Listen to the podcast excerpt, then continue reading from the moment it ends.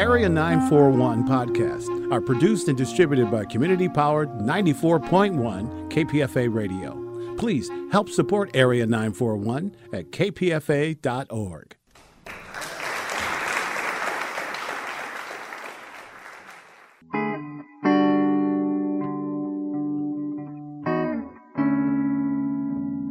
This is the Area 941 Radio Wolinsky podcast. I'm your host, Richard Wolinsky.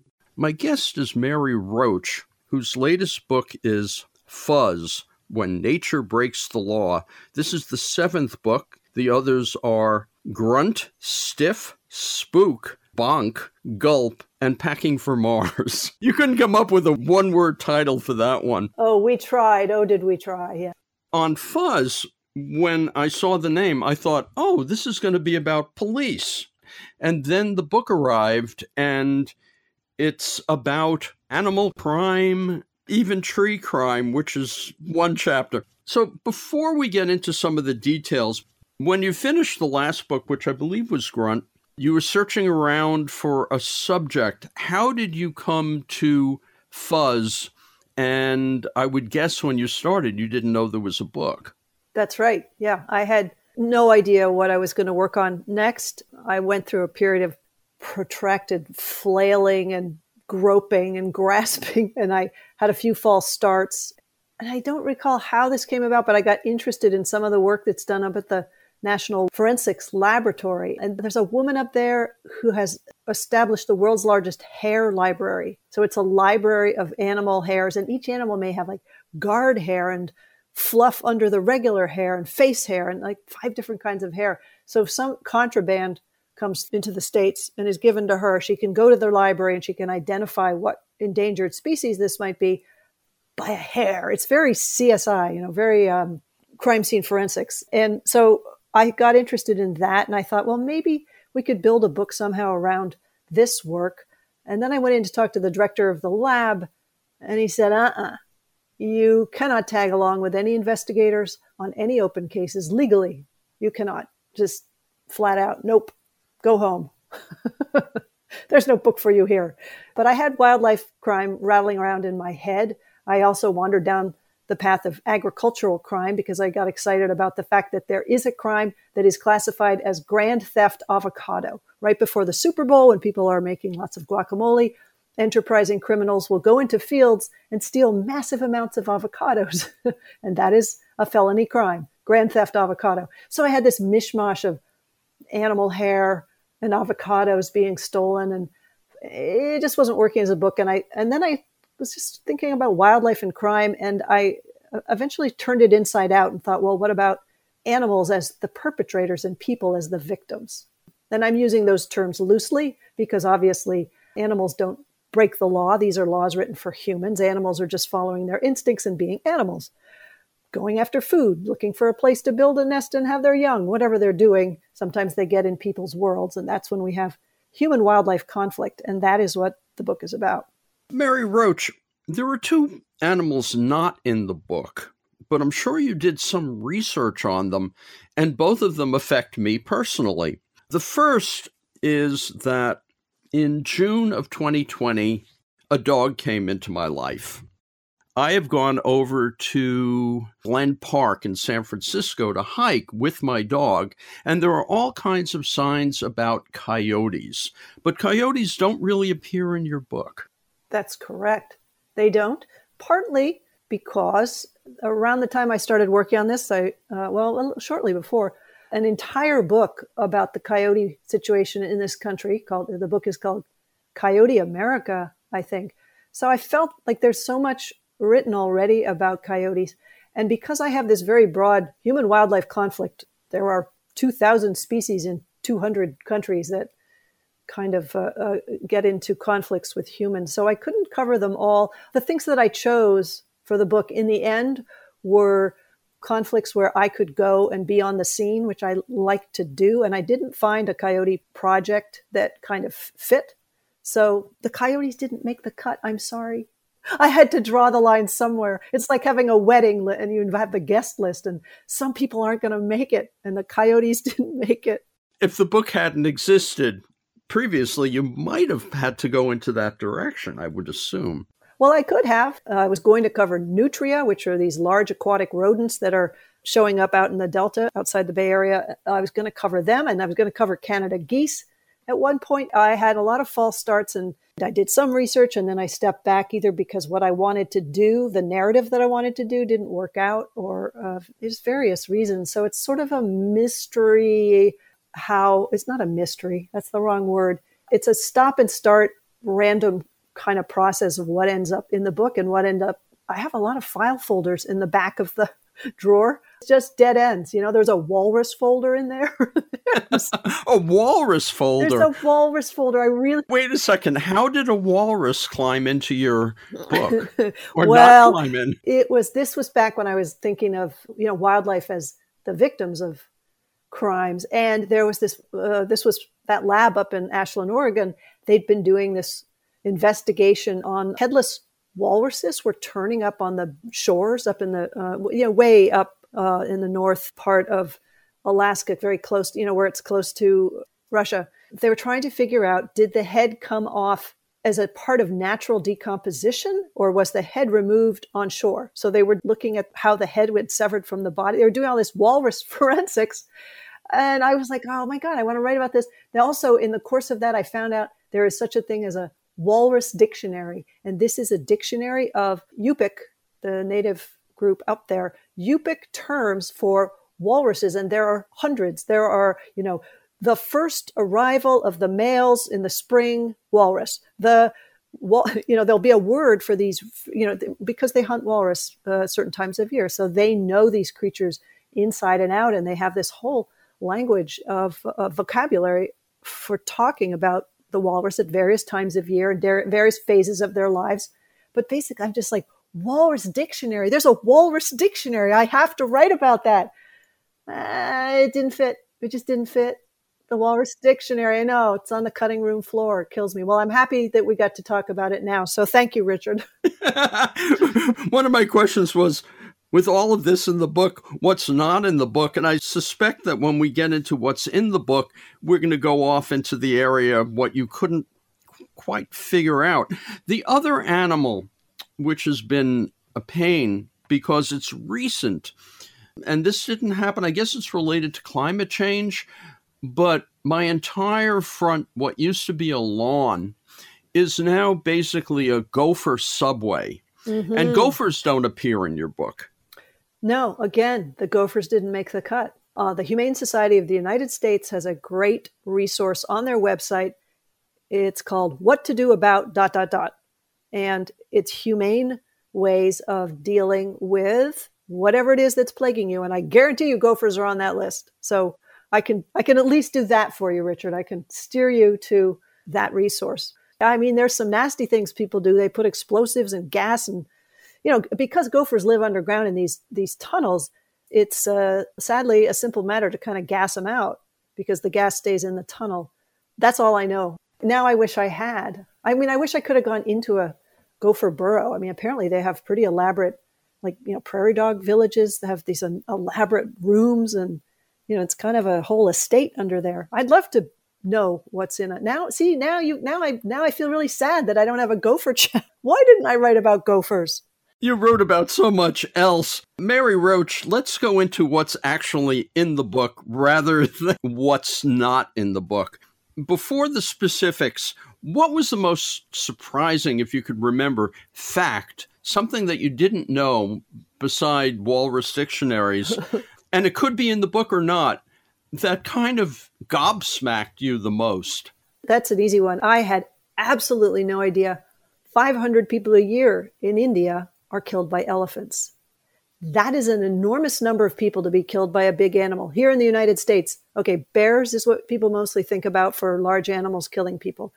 We have between one and three deaths a year by bears in this country, between one and three. 500 people killed by elephants. Uh, that gobsmacked me right there, very much so.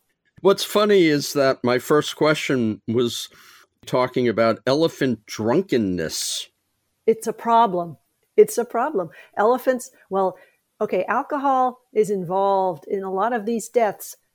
more so because the people who die, uh, I think it was it 31 or 41 percent. It's in the book. Uh, are drunk when they're killed. What happens typically? The scenario is okay. You have a small village where the pe- where people grow things. They, they it's a subsistence farmers, so they've got plots of cauliflower and rice and various other things. And elephants come through, as they do. Elephants kind of migrate across the top of India, and food gets scarce for them. They're big, they eat a lot, and they sometimes get stuck in certain areas because of the way, the way civilization has encroached. So they, they go, oh, huh, this looks pretty tasty. They go in and they start eating or, or just trampling sometimes. And people see it, and if they don't know what they're doing, and if they're full of liquid courage, they're drunk, they're like, I, I'm going to take them on. You get out, you know, they run out. It's often dark. There's a group of elephants because they travel in groups. They're social. They're family groups. Uh, uh, sometimes quite a few of them. So you get some drunk person running out with, say, a torch or firecrackers and freaks the elephants out. They start running in various directions. The people are running around. The drunk guy is like, I can take them on. And the, the drunk guy often die, ends up dead. This is a bad idea, really bad idea. And the elephants, elephants themselves do like to drink. This again creates a hazardous scenario because there's this home brew called Haria, H A A R I A, home fermented from, I don't know what it's fermented from, something that they grow, people in the region. So they've got these big tubs or casks. And to keep the elephants from getting at the booze, they'll drag it inside the house. Bad idea. Bad idea. Some of these houses are not very sturdily built, and an elephant can smell the fermenting alcohol and can see no reason not to just knock this wall down. And that happens. And then people wake up again, situation, it's dark, people are freaked out, the animals freaked out and as my mother liked to say, somebody's going to get hurt. Speaking of drunk animals, I would assume that when South Lake Tahoe was vacated due to the recent what is Caldor fire that a lot of bears went into people's homes and found the liquor cabinet. More than that, they found the refrigerator. I mean, I think they were more after going after food, and bears will do that even even in a non fire scenario. But yes, you're right. They were breaking into homes, gas stations, whatever to find food. I spent time in Aspen and the outskirts of Aspen. People have built homes up in the mountains, which is black bear country. And the bears have figured out that there's often some tasty stuff inside those big boxes. So they break in sometimes when people are home, uh, often when people are not home. And these are a lot of these are vacation rentals. So they're left vacant and uh, the bears take that opportunity to go and nose around. So yes, they do. They bear burglars. They go in and they ransack the house. I, oddly though, they they tend to not cause a lot of damage other than going into the refrigerator, and of course the kitchen floor is strewn with broken honey jars and empty ice cream containers and things like that. When were you in India? Uh, I was in India. Oh, let's see. That would be was a year for production, like two and a half years ago. I mean, obviously, most of this was written before the pandemic. That's right. Gather. Yes, yeah. yes. Well, when you went to India, did you specifically have experiences with felonious monkeys? I did. I was mugged by a macaque. And that is partly my own fault because I went to a place that I knew to have lots of groups of macaques. And I knew that they sometimes grab things from people. And I was carrying, yes, I was, a bag of bananas. I was kind of asking for it because I was curious to see, you know, what was this like? How do they, did they work in a team, in a group? Are they very threatening? Oh, how, what is that? What's that like? I was mugged and I mean, it wasn't so much a mugging as a purse snatch, kind of like a purse snatch, but I, but they were, it, they appeared to be working in a team. One of them steps into the path and we're kind of looking at each other, eyeing each other, sizing each other up. And before that monkey made any kind of move, another one darts out, grabs the bag of bananas. So I wasn't sure if it was one of those, you know, how pickpockets work in teams. Sometimes one distracts you and the other grabs your wallet. Anyway, I don't know. They seem pretty slick, Richard. one thing that runs through the book in different animals and in different continents is how do you deal with a population that is running rampant through the community. And you discuss sterilization and you discuss trying to kill them, trying to relocate. So let's take each of those separately. The whole sterilization thing, monkeys trying to sterilize monkeys. Well, monkeys, uh, sure, there's been an effort in India to sometimes surgically sterilize and, and uh, sometimes to use contraception. And contraception is, you know, uh, as a pill or a bait. That's tough with a wild, free ranging population because, first of all, you have to get the animal to eat the contraceptive material. And how do you know if you know one's eaten all of it and a bunch of other ones haven't had enough of it? Also how do you keep other species from eating it species that you don't want to control the population of? So there's a lot there are challenges and you can do a, an immunovaccine but that requires like many vaccines a booster. So that would mean you've got to somehow find the animals that you gave one shot to know that you've got that an animal that you, know, you have to mark them so that you don't you know, you know which ones have had the original shot and which haven't. You'd have to somehow round them up, and that's very difficult. That tends to be something that's used in a geographically isolated area like the wild horses of Assateague Island, which have become overpopulous. And so there's some efforts there to use a, a birth control vaccine. And with deer, uh, some people have, tr- have been trying it with deer. It's tough to make that work, but there's ongoing efforts to do it the public doesn't want sharpshooters just to go in and, and kill them. The other thing is relocation, which with birds, as you say, it just doesn't work. Not with the albatross. The albatross of Midway Island, which is a whole other story. The Navy, when they put a base there and they were concerned about planes hitting the birds and causing you know the planes to crash, so they tried pretty much everything they had in their arsenal and didn't work. And then they tried actually putting them on planes and flying them to neighboring islands. And the Albatross has a very good built in GPS homing system because they would come r- right back to where they were. So translocation of albatrosses, that's a tough one. But they tried it. They tried everything. You can translocate animals. There's a couple of reasons why it's not done that often. Bears, you can translocate bears, and young bears in particular that are early on in their criminal quote career. Uh, they haven't really started habitually breaking in and, and relying on human foods. It's the parent bear that is doing that. Sometimes you can take the young bear and translocate it, and that will work. Bears are actually really good, like albatross, at finding their way back. I think the record is 152 miles a bear found its way back uh, including, I think, a six mile swim in one of these homeward journeys.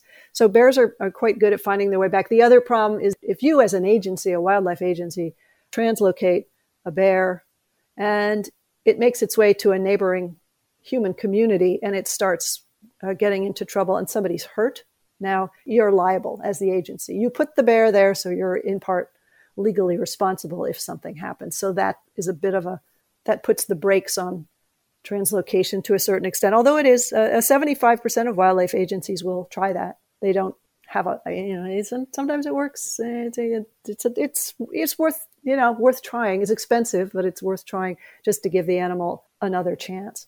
One other thing that runs through the book Fuzz is the invasive species issue, uh, which you encounter most specifically in New Zealand, but it happens everywhere.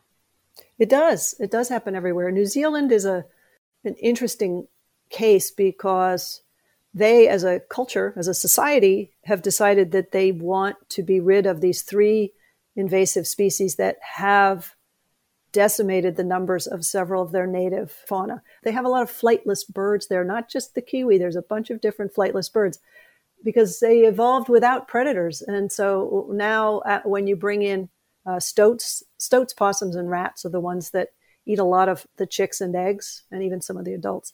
So the numbers are way down, and New Zealand has decided it doesn't want to eventually become an island of only stoats, rats, and possums, and so they're trying to eradicate massive numbers of these three invasive species. It's an interesting challenge and decision. It's called Predator Free 2050. 2050 is the year by which they hope to have this done. Uh, where were the rabbits? Oh, well, the rabbits were the cause of all this, this is what, okay, when people settled in New Zealand from Europe, there were these things called acclimatization societies, and they would import animals, uh, sometimes deer to hunt. That happened in New Zealand as well. And woodland creatures. They brought in rabbits. Well, rabbits rabbits in New Zealand did what rabbits do. They multiplied very, very quickly.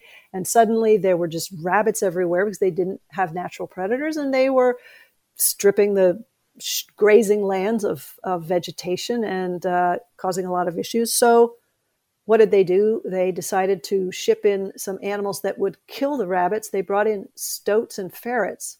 They shipped them in by boat and thought, okay, the ferrets will kill the rabbits. So the, the stoats arrive, they look around, they're like, yeah, there's some rabbits, but you know what? Those eggs sitting on the ground, those eggs look pretty tasty. And those little chicks, they look pretty good too. Easy pickings. So the project didn't end as it was supposed to. The stoats fared very well. The rabbits are still there. Plenty of rabbits still in New Zealand. Far fewer of the birds, particularly the flightless birds, and a lot of reptile species also have gone extinct or are severely threatened. So, yeah. How did you decide that India or New Zealand would be key locations for the books? How did both of them come up? You know what the real answer is here? I was doing an event in New Zealand. So I thought, I'm going to be in New Zealand. Is there anything going on? So I started poking around. I got in touch with some people who are involved in uh, Predator Free 2050, different aspects of it. So I thought, okay, I'm going to be there. That would be interesting. The Vatican. Uh, what did, what's the other one you asked me? I well, I was going to ask you about the Vatican afterward, but I was the Vatican is its own story. Yeah. Okay. India. You said India. India. Okay. India. I was really interested in because they have a different approach uh, to resolving these conflicts, or you know, what do we do with these animals? And you know, if these animals are are killing people. And, you know, with elephants and leopards, that's a significant issue. Um, because of Hinduism, because there's gods that appear as animals Ganesh, the elephant god, Hanuman, the monkey god, cows are sacred. There's this kind of reverence for animals and nature that is part of the culture. And so there's a lot of pushback. If you, as a state government, say, you know what, these, these macaques are a pain in the butt let's just declare them pests and kill them all, you, you will get a lot of pushback from people. They do not want monkeys harmed. They want the problem to go away, but they don't want you to harm the monkey. So it's very vexing for the people in charge of these matters in India. But but anyway, they tend to when there is a, a killing, they will uh, the government compensates the family. They pay them a lump sum of cash. So that's a different approach. You know, here the animals trapped and killed. So India came up just when you were looking around and going animal crime. I came upon the Wildlife Institute of India.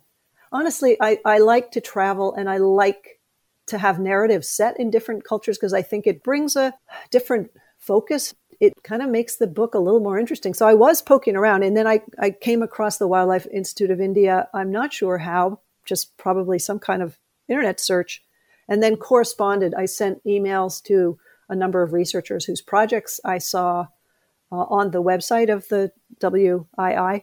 And through a correspondence with one of the researchers, uh, he invited me to come along.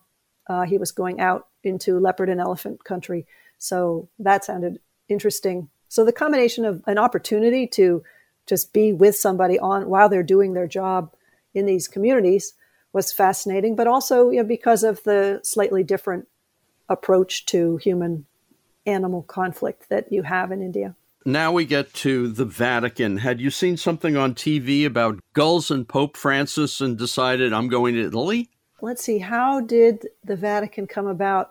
You know what it was? I saw, uh, and this, this is a passing reference in the book, it wasn't the focus, but there was a news story about these gulls that attacked the Pope's peace dove. Once a year, the Pope appears on the balcony with some children, and it's like a Children's Day of Peace. I don't know what the name of it is. It's in Italian or whatever. So, but anyway, the Pope comes out with some children, and he's holding a dove, a white dove, of course, the symbol of peace. And he lets it go, and there's people down below watching.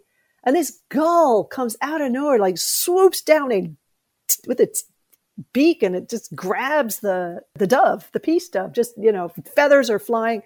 So the exact opposite of peace. so it was like a highly ironic scenario, which kind of tickled me. That that dove did survive. But anyway, one of the following years, the Pope released a helium balloon in the shape of a dove. so that I, I just loved that story. So I was poking around that got me interested in the Vatican. Also, never been to Vatican City. Thought that might be interesting. Thought like an idiot. Thought maybe I could get an audience with the Pope and ask Pope Francis because you know he, his guy is Saint Francis of Assisi. Uh, this Pope is a man of the poor, a man of animals and the earth. He's written beautifully about protecting the earth. There's some encyclical that just is is quite moving about how we need to take care of our earth. So I thought maybe maybe he would talk to me about these issues. yeah. Yeah, right. I did not get an audience with the Pope, but I went anyway. I got as far as the Pontifical Academy for Life, which is full of ethicists and people who are used to sort of talking about ethical issues. And I kind of talked my way in there and, and made a pest of myself with this very patient bioethicist uh, who I kept asking about what gives us the right to kill a rat? He's like, when is she leaving? who let her in here? A couple of interesting areas, and I'm just curious how it came to you to put them in the book. Oh, well, one in particular, which is trees as murderers. Danger trees, yes. Yeah. Okay, that chapter and the chapter that follows it, which is called The Terror Beans, which has to do with beans, lowly beans that have actually contain two of the most highly regu- regulated toxins in the world. Okay, here's here's kind of why those are in there. My title for this book used to be Animal Vegetable Criminal. We had an issue with Mark Bittman putting out a book in February called Animal Vegetable Junk, which is a history of food. A terrible title, right? Is it? Not as nearly as good as Animal Vegetable Criminal. Uh, anyway, so but Mark, he, Mark Bittman, he's his book came out. My publisher decided we shouldn't call this book Animal Vegetable Criminal. But I wrote it thinking that was the title. And at one point, my editor said, Mary, you need more vegetable matter. I had the trees, uh, which I, I, I wanted the trees in there anyway because they're kind of interesting. But then I, I, added the beans got added because I had a request for more vegetable material, and by now it was COVID. I couldn't go anywhere, so that one was reported just by phone. So um, I think that's where reviewers will go well, one of her chapters really seems stupid. what is that doing in a book about human wildlife conflict? Okay, fair enough. My editor wanted some vegetable material. And also, uh, there's quite a bit about deer, which particularly now I live in the East Bay, and every October you have to drive very, very slowly. Mm-hmm. And you make a point that if you see a deer, do not swerve Yes. Yeah. Almost as many people, or possibly more. I want to say, anyway, as many people are killed by swerving, going off the road, hitting a tree, flipping over. So when you hit a deer, it is mostly the deer that is injured and not the driver. And the car as well, the car is injured. But what you don't, yeah, to swerve is to now put yourself uh, in harm's way. The scenario changes when it's a moose or an elk, a very tall, or a camel very tall ungulate because the car is going to hit the legs. So the torso and the head are going to pinwheel over, bash onto the hood and through the windshield and onto your head. And a lot of paralysis. A lot of people's necks are broken by the, the head uh, or the antlers or even the torso landing on them. So in that case, you know, if you're driving through the desert in the Middle East and a camel steps in the road, definitely swerve go off into the sand. I'm telling you, swerve, because there are papers on the types of injuries that occur when you smash into a camel. Injuries to you. Camel also doesn't do well. How'd you find out about the camels? I did a Google Scholar search, camel vehicular strike, something like that, I think, probably. Or, you know, what also happens if you're reading about moose strikes somewhere in the references on the paper on, you know, vehicular moose collisions, there will be something about camels and elk, you know, in the references. probably. So, what happens is you're searching around, you find one thing, and then you see a footnote for something really weird, and you go, bingo. That's my job. Yep. That's my nine to five right there. bingo, the bingo moment. I was like, ah, okay. Wow, moose. So, yeah, then that was a rabbit hole. The moose vehicular. There's a moose crash test dummy that was developed in Sweden because a lot of uh, cars on icy roads hitting tall animals. You got your elk, your moose. So there's uh, Saab and Volvo have done a lot of research on how to reinforce the um, what is that called? What's the thing? The post that holds the roof on.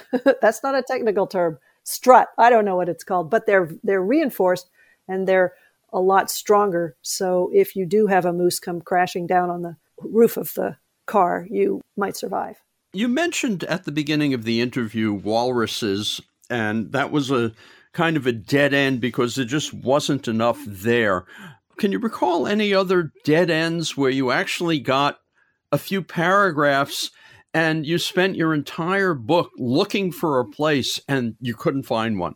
Sure. Uh huh. Yeah. I, I got interested in eating nuisance animals as a solution, which isn't done very often here. There are folks who, when there's a roadkill of a moose or a deer, there are people who will come and take the animal for the venison, for the meat. In a very impoverished state in India, not that long ago, the government was trying to encourage people to embrace the cuisine of cooking rats. Here, we have had communities where people have been dealing with large numbers of Canada geese and people using the parks and the playing fields complain about all the goose poop. And some people have thought, hey, wouldn't it be, we could take the geese and use them to feed the homeless, the unhoused.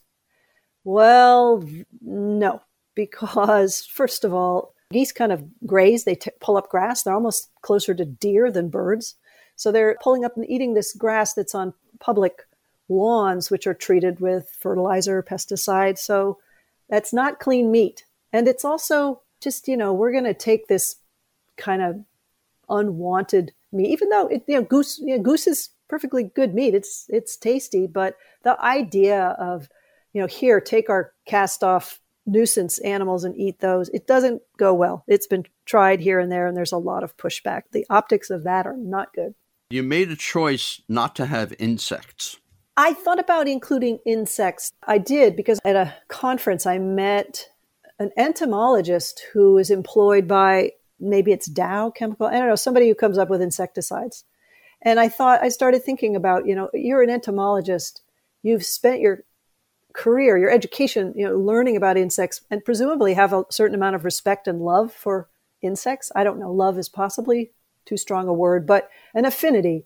And now you need a job. Well, where are the jobs? The jobs are at the pesticide companies so that's an interesting dynamic. There is someone, and I don't have his name in front of me because the folder is somewhere else, but there is someone who wrote a really interesting, quite lengthy chapter of a book about the ethics of pesticides and killing insects and you know what is their neurology i mean there is an assumption that their nervous system is too primitive to you know feel discomfort and pain it's like yeah i don't know I don't know. I, so I, I haven't, I don't remember what's in the paper. I, I years ago did read it a couple years ago, and that was a thought to include, and, and that was a finalist. It was definitely a finalist, but it didn't make it in. And now I wish I had. You're killing me. What was it? The uh, the coyotes, and you had another one that I did. the gophers. The gophers. now I'm just now I want to go back and do fuzz too. Gophers, insects, and coyotes obviously you're writing it in segments. You're working on the yeah. trees rather than the forest as a whole, and even the killer trees, which, since I mentioned it a couple of times, what are we talking about when we're talking about danger trees? A danger tree is a tree that is either compromised, it's weakened, it's often very, very old and very, very large.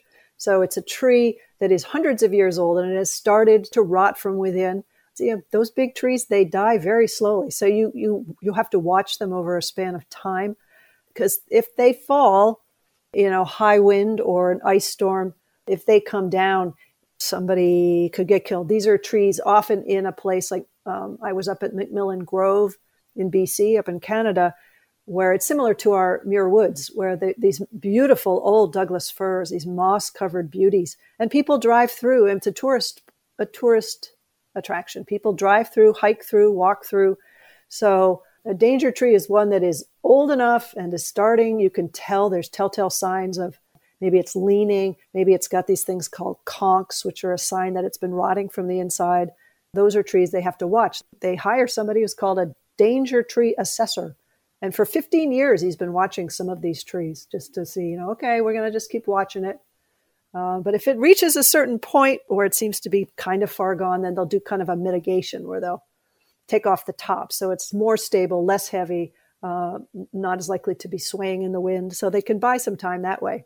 But a danger tree may just be a tree with a really long branch on one side, kind of over a park bench, that it's an old tree and if that cracks off in the wind and falls on a bench, that's bad. So you can move the bench. You know, you don't always have to do something with the tree. But it's a tree that's threatening to cause bodily harm. As I mentioned, you're writing chapters or trees, and you're not necessarily looking at the forest. But as I'm reading the book, I am seeing the forest. And two things come up. The first is something you must have noticed quite a bit, which is the effect of climate change on all of these different species and how it affects how humans operate with the species. That's the first. Yeah. So let's deal with that. I mean, what was your conclusion with regard to how a book like Fuzz gets written today or in 50 years? One thing that I learned about was as the temperature, the average temperatures go up two degrees. For every two degrees, hibernation, black bear hibernation, is shorter by a week. So, you know, because bears go into hibernation when it's cold and snow has covered the food supply. And they can't find enough food, so nature has come up with this rather amazing way for them to just sleep through the lean months. With the um, temperatures going up, the bears are hibernating for shorter periods, which means more time out on the land, getting into conflicts with people, looking for food, etc. There was a projection in that paper uh, that by 2050, black bears would, in Colorado would be hibernating between 15 and 40 days fewer. So that's a lot more time out on the land, and and you know people in bear country, uh, oh, they enjoy a, a reprieve when the bears are are hibernating because they're not no they're not getting into trouble. They're not getting into the garbage. They're not getting into people's cabins and that will change. You also see migration patterns changing. Uh, we're starting to see canada geese. That partly has to do with they're just finding a lot of food enough food to support them. Those resident populations of canada geese are growing. They're not uh, migrating. As many of them aren't migrating as used to. So uh, there's all there's all kinds of changes afoot. I mean, a- anytime you change the temperature, it affects the plant life, which in turn affects uh, the animals. I mean, there's uh, these penguins that I I saw that are they're, they're trying to protect in New Zealand. The yellow-eyed penguin, just a, a beautiful, colorful for a penguin. I mean, not just black and white. It's got these yellow kind of Flash Gordon streaks and pink feet. It's just kind of a gorgeous penguin. And one of the things going on with that, these birds fish. They they dive down and they catch fish. Well, the fish have been moving further out into deeper waters where because the temperatures have been shifting. So the because of the temperature shift, the fish are farther out and they are too deep for these penguins to dive. That's one reason that they're not doing as well. You know, the changing ocean temperature is all tied in. The other issue which runs through fuzz unintended consequences. I mean, you run into that every single time. Somebody does something and then something happens that nobody expects. Correct. Did you get any theories about the human race from that? I think we are dangerously optimistic. Getting back to the invasive species and the decision to I know we can just fix it by bringing in this other animal, which will do what we want it to do. Well, animals are more complicated than that. And often it's done without a really thorough understanding of this animal's behavior. I mean, take the case of rats in the sugarcane fields in Hawaii. Someone brought in mongooses thinking, well, the mongooses or mongoose. What's the plural of a mongoose? Mongoose. Anyway, those guys, they'll eat the rats. Well, what you uh, didn't think about is that the rats are nocturnal and the mongoose are diurnal, I think it was. So it did not solve the problem. And now you have all these mongoose or mongooses running around. So I wanted a nice way to describe it, I think, is overly optimistic. Just thinking, oh, it can't be that hard. Let's just try this. Yeah, it's like a little bit of caution is in order, people. I keep thinking of Rumsfeld line about the yes. uh, the unknown unknowns. Yes. We can't know. We Yes. can't know. It is those unknown unknowns that trip us up every time. Every time. He was onto something there. When you're writing a book like this, do you walk away from it happy that you've kind of been a forensic detective? Because that's what you're doing. You're taking something and breaking it apart. Or do you feel kind of depressed because things are going wrong? I usually walk away from a book feeling terror, terror that I haven't been able to learn enough to, to do it ju- to justice because the, you know you spend a couple of years in a topic and the more you learn the more you realize you don't know and i'm not an expert it's not my lifetime career human wildlife conflict so i'm always terrified that i'm i know this isn't exactly what you were getting at richard but this is the emotion that i walk away from a, a book with in general is that it's so complicated and it's so hard to know how to present it accurately and fairly. I felt both. There were some things in this book that brought me hope. There were some that made me very sad and kind of hopeless. It's kind of a mixed bag, but that's because it is so complicated and because it's different in different parts of the, the United States. It's different with different animals. one thing you do, and it's very smart to do it, is you're very specific about where you get your information, particularly the more far out information. So you are Yeah. constantly quoting people, and there's a bit of a bibliography in back Yes. as well. So you kind of cover yourself in that if someone says, Hey, this is wrong, Mary, you can say, Okay, but so and so, the expert, Yes, said this, that, or the other thing that's right. Yes. does that kind of research for you say in the past year and a half knowing how to do that kind of research does that help you make decisions with regard to yourself your family and covid Yeah, I'm very familiar with how to look things up on PubMed and what's a good source and what's not, Uh, because that's part of my nine to five job or nine to 11 or whatever. I, so, and I, I enjoy it. I'm kind of the go to person in my family. People are like, I don't know, should I get a third shot? I don't know, you know, or, oh, well, what do you think about mixing shots? I'm like, just a minute, let me just look it up and I'll, and I'll, but I also, I work with people. I work with Amy Maxmen, who writes for Nature and covers COVID. So I'll be like, Amy, you got to help me here. I go to my sources. I do what I do in my job. So yeah, I, I kind of run my private life the same way.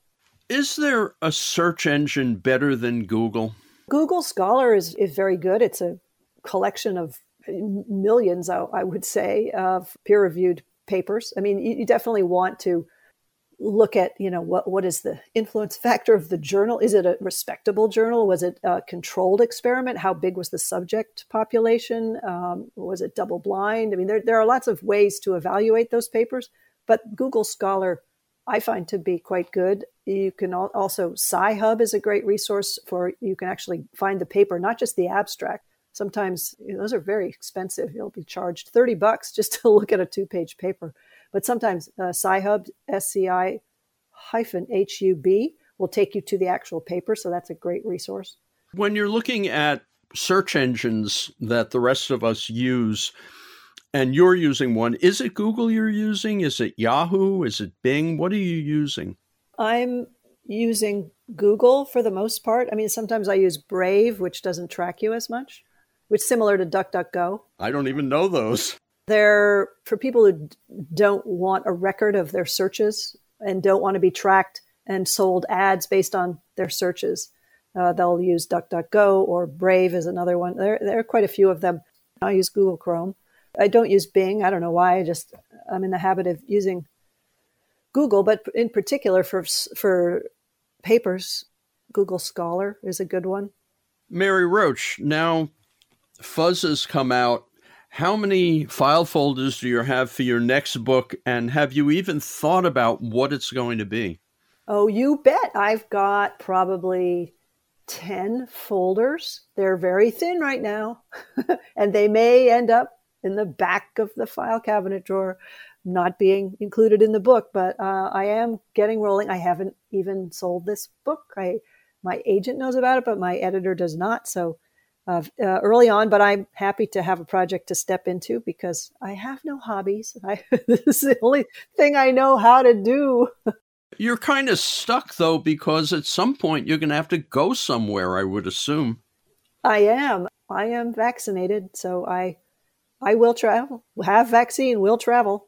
Should we get a third booster? Yeah, exactly. I don't see the downside. Well, ethically, there's a downside in that we should be sharing with other countries that don't have their population vaccinated. So uh, that's your quandary there. And final question Where did the title Fuzz come from, and who thought that one up? I did. That was my original on the book proposal. Fuzz as in police, fuzz as in fuzzy animal. Kind of a little double play there and it's in keeping with the one word titles but i was actually really excited about having nine syllables. Animal vegetable criminal. Is that not animal vegetable criminal? Yeah nine syllables. You know so we went back to my original one word title but just seemed like a combination of police work and animal fuzz. And it's got two z's. I like that. You've been listening to an interview with mary roach whose latest book is Fuzz When Nature Breaks the Law. Until next time, I'm Richard Wolinsky on the Area 941 Radio Wolinsky podcast.